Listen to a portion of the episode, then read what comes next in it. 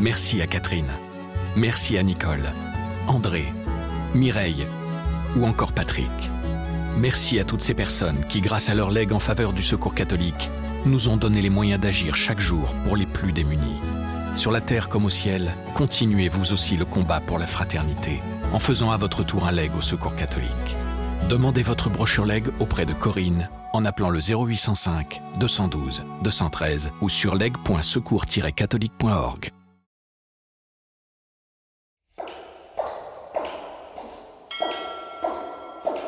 Céline Noyau est journaliste au service religion du quotidien La Croix. Elle est partie sur les traces des rois mages. Ces étonnants voyageurs ont marqué nos imaginaires, que l'on soit croyant, chercheur, artiste ou simple lecteur. Qui sont ces figures bibliques? D'où viennent-elles? De la Terre Sainte à l'Iran, Céline nous emmène dans un voyage historique et une quête intérieure. Dans ce podcast, un journaliste de la Croix raconte les coulisses d'un reportage, d'un article ou d'une photo ce qui s'est passé avant, comment il l'a vécu et comment l'histoire se poursuit.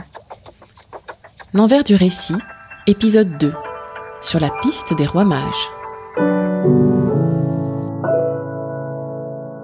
Je m'appelle Céline Oyo, je suis journaliste à La Croix depuis 12 ans euh, au service religion et je vais vous raconter euh, l'histoire des mages, non pas une fiction mais une enquête que j'ai entreprise euh, sur les traces de ces personnages qu'on connaît tous mais qu'on connaît finalement assez peu, qui ont fasciné des générations et des générations d'artistes, de chrétiens et autres et qui continuent à fasciner tous ceux qui sont un peu dans une recherche. Et moi aussi j'ai eu envie en fait d'en savoir un peu plus sur eux mais pas seulement, c'est aussi de trouver euh, des traces physiques ou peut-être des marques tangibles de leur existence euh, en Orient. Alors tout au fil de mon reportage, euh, ils n'ont eu de cesse de se dérober à moi. à mesure que je les pistais. Et c'est un peu cet angle que j'ai pris dans mon reportage, cet angle de la quête et de la dérobade des mages. Et je me suis rendu compte effectivement que finalement c'était davantage en soi peut-être que se trouvaient des traces de ces chercheurs de vérité. Donc tout commence en 2012. Je rencontre un personnage euh, tout aussi improbable que les mages, mais bien réel. C'est le père Pierre Humblot, un prêtre français qui vient de fuir l'Iran où il a passé plus de 40 ans de sa vie euh, dans le diocèse de Téhéran. Euh, en fait, il accueillait des musulmans qui voulaient se convertir au christianisme et l'apostasie dans ce pays est passible de mort, donc il a dû fuir pour, bah, pour sa vie et aussi pour ne pas mettre en péril son église. Donc il arrive à Paris euh, où il trouve asile chez les Spiritains, rue Laumont, et je le rencontre euh, dans sa petite chambre. Euh, c'est très sommaire, il est comme un poisson hors de son bocal, un peu bougon mais extrêmement sympathique. Il est entouré de tous ses livres en farsi parce qu'il continue en fait d'être en contact avec avec ses ouailles en Iran à travers internet et il traduit pour eux des textes religieux. Donc il me communique sa passion pour l'Iran, il me parle de l'église de Perse et euh, qui aujourd'hui est réduite à peau de chagrin et qui pourtant, euh, me raconte-t-il, a été euh, une église en pleine expansion. elle a été presque plus importante que tous les chrétiens d'Europe au Moyen Âge et elle a évangélisé jusqu'en Chine bien avant les, jésuites. Donc moi je suis très étonnée, je connaissais pas l'importance d'une telle église et puis me dit-il en plus elle est très ancienne puisqu'elle a été fondée peut-être par saint Thomas et même peut-être par les mages. Les mages, donc ça me surprend.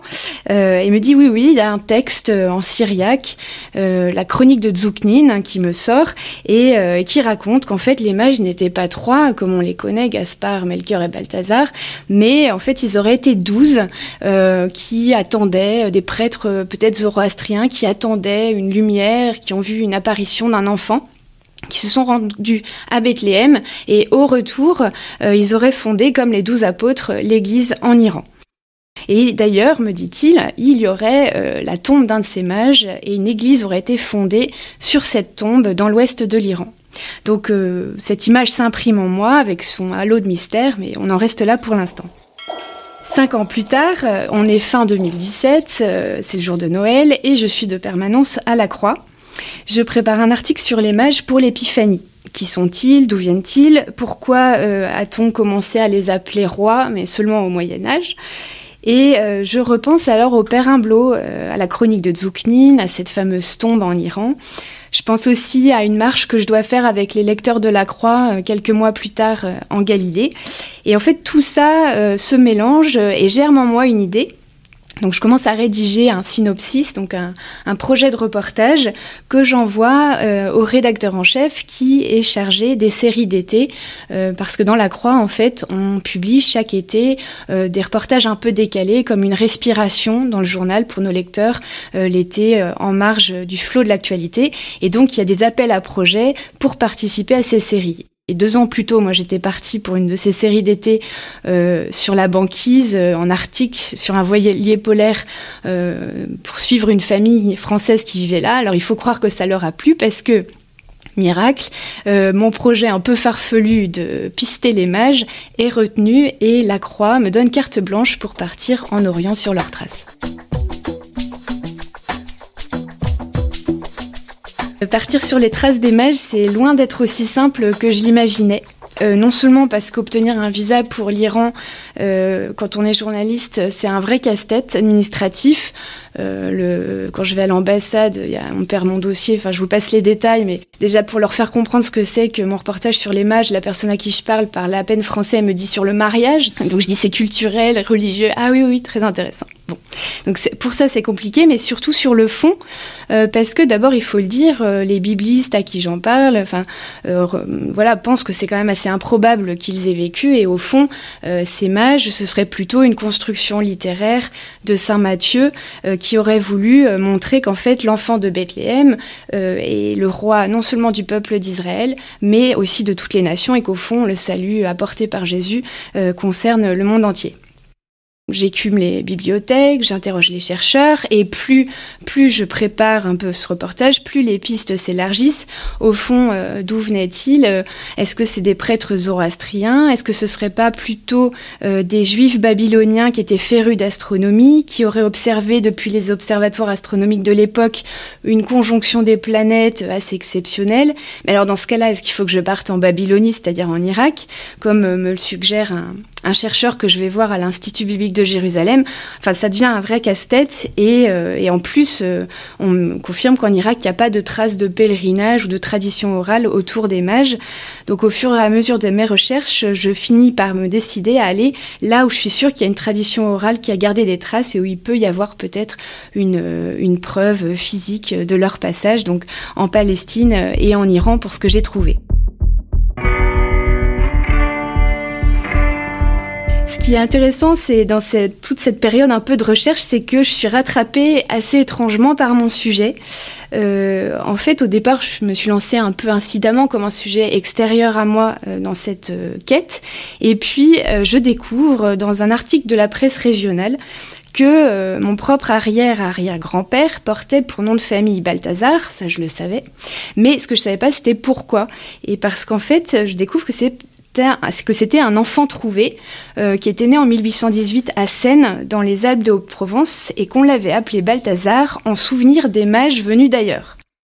Alors là, mon sang ne fait qu'un tour. Comment les mages dans ma famille euh, Et je me demande pourquoi euh, ce nom de Balthazar. Alors je me dis, est-ce que c'est parce que les seigneurs des Beaux-de-Provence avaient pris pour devise au hasard Balthazar, donc ça veut dire à l'aventure, à l'aveuglette mais en même temps, je regarde sur une carte, les Beaux, c'est à 200 km de Seine.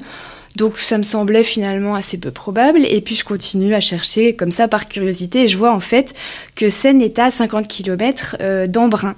Or, je vois qu'au XIIe siècle, euh, les reliques présumées des rois mages qui sont aujourd'hui à Cologne sont transférées depuis euh, Milan et passe à travers les Alpes et qu'en fait il y a plein de chapelles et d'églises qui en France dans cette région-là portent le souvenir des mages. Et même la cathédrale d'Embrun s'appelle la cathédrale des trois rois et elle devient un haut lieu de pèlerinage où les rois de France viennent euh, vénérer une peinture représentant l'adoration des mages qui est réputée miraculeuse. Enfin bref, donc euh, je vois qu'effectivement, à l'époque où mon arrière-arrière-grand-père euh, naît, de parents inconnus, on lui a sans doute donné ce nom de Balthazar en écho à, à ces mages et à cette piété populaire dans la région.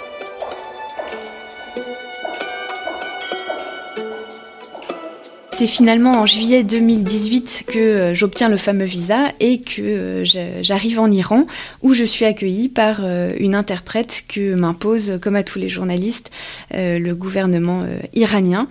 et puis donc elle, est tout à fait à mon service. Elle m'emmène là où je lui demande, sachant que dans ce pays qui aujourd'hui est totalement islamique, mon histoire des mages ne parle pas à grand monde et elle-même est assez étonnée par mon sujet. En tout cas, nous partons, euh, première étape, euh, à Savé, c'est une ville dont parle Marco Polo dans son livre des merveilles euh, lorsqu'il traverse la région pour aller vers la Chine et il raconte à un moment qu'il a vu les tombes euh, des mages, où on lui en a parlé et donc je décide d'aller voir s'il n'y a pas quelques traces. mais arrivé là-bas, dans cette ville extrêmement industrielle où il n'y a plus beaucoup de patrimoine ancien, j'ai beau déambuler dans les ruelles avec un guide par 45 degrés, je reviens totalement bredouille, dépité à Téhéran. Alors, euh, il me reste encore euh, la meilleure piste, celle dont m'avait parlé le père Humblot, et donc nous partons pour pour Urmia, euh, dans l'ouest de l'Iran, qui est une région qui fut autrefois le berceau du christianisme dans la région et qui aujourd'hui abrite quelques milliers de, chrétiens de différentes confessions. Euh, et, c'est donc un prêtre français qui, va nous accueillir, euh, le père Jean-Louis Lejeune, un breton qui a plus de 80 ans et qui est là depuis, euh, depuis plus de, de, 40 ans, qui va nous piloter un peu vers la fameuse église Sainte-Marie et sous laquelle j'espère trouver la tombe d'un des mages. Mais arrivé là-bas, en fait, je me rends compte que cette église assez mignonne et petite a été restaurée de manière moderne euh, récemment et qu'elle n'a euh, ni tombe euh, ni crypte d'ailleurs. Et finalement, il y a juste ce souvenir de la tradition orale de cette église qui, raconte, comme me le dit le sacristain, qu'un prêtre du zoroastrisme serait allé à Bethléem et en rentrant aurait transformé son temple en église. Le curé, euh, lui aussi, euh, confirme cette histoire et me dit d'ailleurs qu'il a fait venir des chercheurs italiens euh, qui seraient sur le coup pour essayer de prouver cette tradition. Moi, je suis un peu bredouille là encore, mais au fond, la, rencontre que j'attendais, elle va être ailleurs, là où je m'attendais pas. C'est dans cette, dans cette relation, cette amitié qui se noue peu à peu avec euh, l'interprète euh, au fil du reportage. Euh, elle a à peu près mon âge. on est toutes les deux voilées, puisque en Iran, toutes les femmes doivent être voilées, et y compris les étrangères. Et nous, avons passé pas mal de temps donc pendant ce reportage, y compris parfois on a dû partager la même chambre dans, dans, les hôtels. Et donc les confidences se sont nouées. Et, et en fait, je suis témoin, c'est très beau, de euh, son regard en fait assez émerveillé sur euh, sur ce, reportage parce que elle a toujours travaillé avec des journalistes euh, pour des sujets politiques et c'est la première fois qu'elle aborde un sujet religieux et qu'elle rencontre des chrétiens. Et elle me partage son à quel point elle est bouleversée par notamment la figure de ce père Jean-Louis Lejeune qui euh, euh, a travaillé pendant des années comme ouvrier agricole euh, pour la communauté chrétienne et qui a passé sa vie donc au service d'une population qui n'est pas la sienne par par sa foi et, qui lui montre aussi un peu le, qui lui fait découvrir aussi la, communauté chrétienne, comment elle, elle s'occupe des pauvres, des retraités, voilà. Et, au fond, je repense en, à ce que me disait le, père Humblot, euh, ce qu'il appelait les nouveaux mages, enfin ces, ces chercheurs de sens, euh, cette jeunesse iranienne qui est en quête de spiritualité et qui ne trouve pas euh, les réponses à ses aspirations dans, dans un régime radical et intégriste et qui du coup est très ouvert à d'autres spiritualités.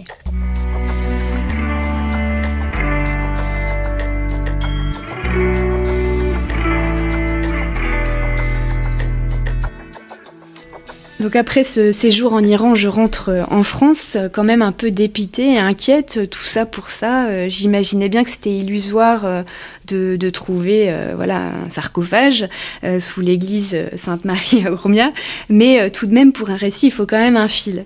cela dit, il me reste un numéro de téléphone puisque je vous disais que le curé de Sainte-Marie m'avait parlé de chercheurs italiens qui voulaient explorer un peu cette question de la tombe, et donc je tente ma chance.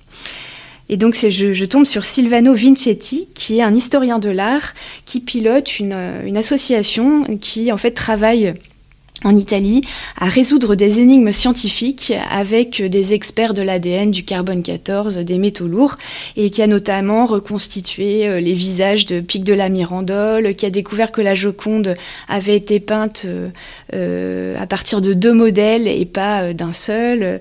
Donc voilà, il me raconte un peu tout ça, c'est absolument passionnant, ça pique ma curiosité, et en plus, il me dit qu'il a été lui-même contacté à peu près un an plus tôt par les autorités iraniennes qui voudraient qu'ils viennent explorer cette tombe.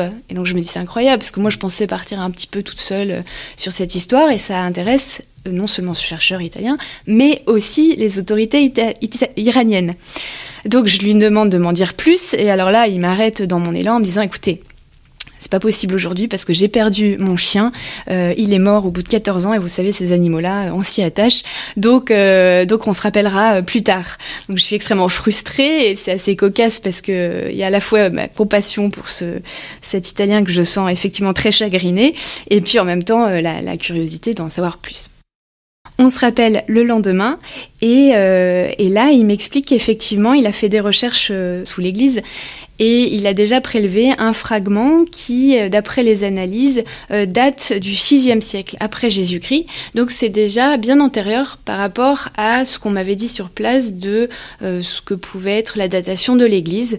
Et donc la prochaine étape, me raconte-t-il, c'est d'explorer avec un géoradar sous l'Église et s'il trouve effectivement des restes bien antérieurs, ce qui est probable, là il y aura une opération pour creuser sous le dallage. Donc en fait, la quête continue. Moi, je, suis rentrée en, France et je n'ai pas trouvé ce que je cherchais, mais je vois que d'autres chercheurs euh, se sont mis en route également. Et, depuis euh, la publication de, mon reportage, j'ai été contactée aussi par un documentariste qui, euh, depuis deux ans, cherche lui aussi des tombes des mages dans le monde et qui espère publier donc son reportage avec une exposition dans deux ans.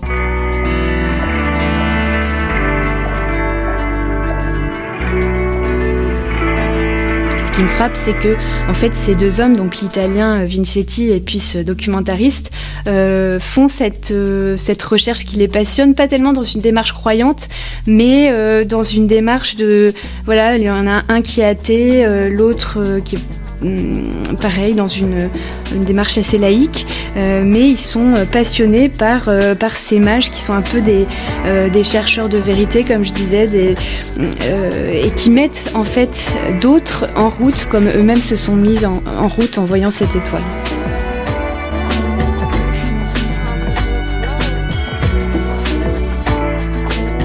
Vous pouvez lire le reportage de Céline Yo sur le site et l'appli La Croix. Vous retrouverez ces articles réunis dans le hors-série numérique sur la piste des rois mages, à télécharger gratuitement. Les liens sont dans le texte de description qui accompagne ce podcast. L'envers du récit est une série originale du quotidien La Croix. Chaque mercredi, un nouvel épisode de la saison 1 est à écouter sur toutes les plateformes de podcast et sur l'application La Croix.